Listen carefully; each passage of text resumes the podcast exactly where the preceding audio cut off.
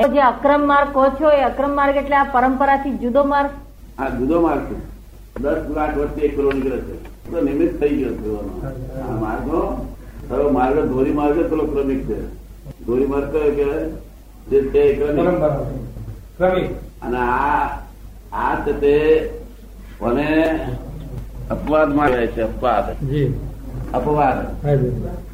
એવું ખરું? તો અપવાદ તરીકે દસ લાખ વર્ષે આવે છે દર વખતે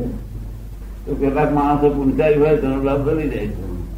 છે તો ક્રમિક એટલે step by step પગથિયે પગથિયે. અને આક્રમ એટલે lift માર્ગ તો lift માર્ગ બરાબર લેફ્ટમાં એકદમ આ હું તો નિમિત્ત બની ગયો છું પણ એમાં મુખ્ય પગથિયા કયા અક્રમ માર્ગમાં પગથિયા જ ના હોય એને lift જ હોય સીધી તો પેલા ચાર પગથિયા હોય છે જી lift માં ઉતરીને તરત જ. બસ એટલે મુક્તિ પણ એ સમર્પણ સમર્પણ એમાં બધામાં સમર્પણ વગર તો મોક્ષ છે જ નહીં સમર્પણ વગર તો મોક્ષ જ ના હોય હા જી પેલામાંય સમર્પણ હોય એલામાંય સમર્પણ આપ જે એક કલાકમાં મોક્ષની વાત આપે લખી છે હા તો એક કલાકમાં મોક્ષ મળે એટલે એમાં એમાં મનુષ્યને શું કર્તવ્ય શું એને કરવાનું શું શું કહે છે એ કલાકમાં મોક્ષ મળે કહો છો તો એમાં મનુષ્યનું કર્તવ્ય શું કરતા એને એની દ્રષ્ટિ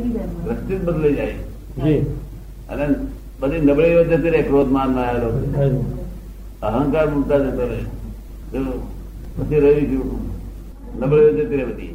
મોક્ષ એટલે કઈ મેળવવાનું કે મોક્ષ એટલે સમજૂતી જ્ઞાન પ્રકાશ મોક્ષ- મોક્ષ- મોક્ષ પોતાનો સ્વભાવ છે આત્માનો જી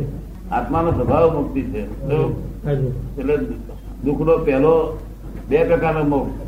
એક છે તે એક આપણા જનકરાજન થયો હતો વિદેહ મુક્તિ જય મુક્તિ.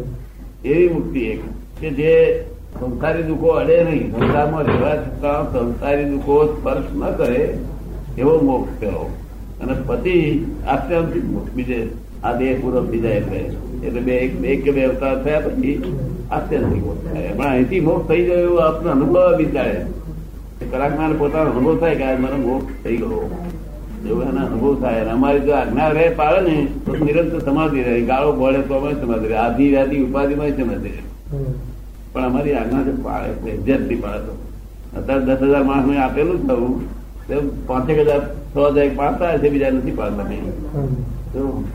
કારણ પછી આવતા જ નથી આ આ લીધા પછી આવવું જોઈએ પાણી છોટવું જોઈએ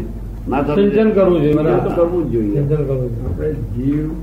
માયા દ્વારકામાં બે ત્રણ બે ત્રણ આવે છે આ ભાઈ. પાંચ ભેદ અનાદિ છે કે પાણી સંભળાય જાય નથી પામવાના નથી મારી પાસે હા જી. બધા કઈ એનો એનો હો- હોંધો બળે નહીં મને ભેગો થયો નહીં કરી રાતે શું કહ્યું સાંભળે એક તો બંધ છો તોય બેડા પાર કે છે શું કે છે આજ્ઞાની ગુરુ એવા છે કે જેને એક ફરો બંધ છો તોય તમારા બેડા પાર કરશે. કારણ કે બીજો હોંધો બળી આવશે આગળ શું થાય છે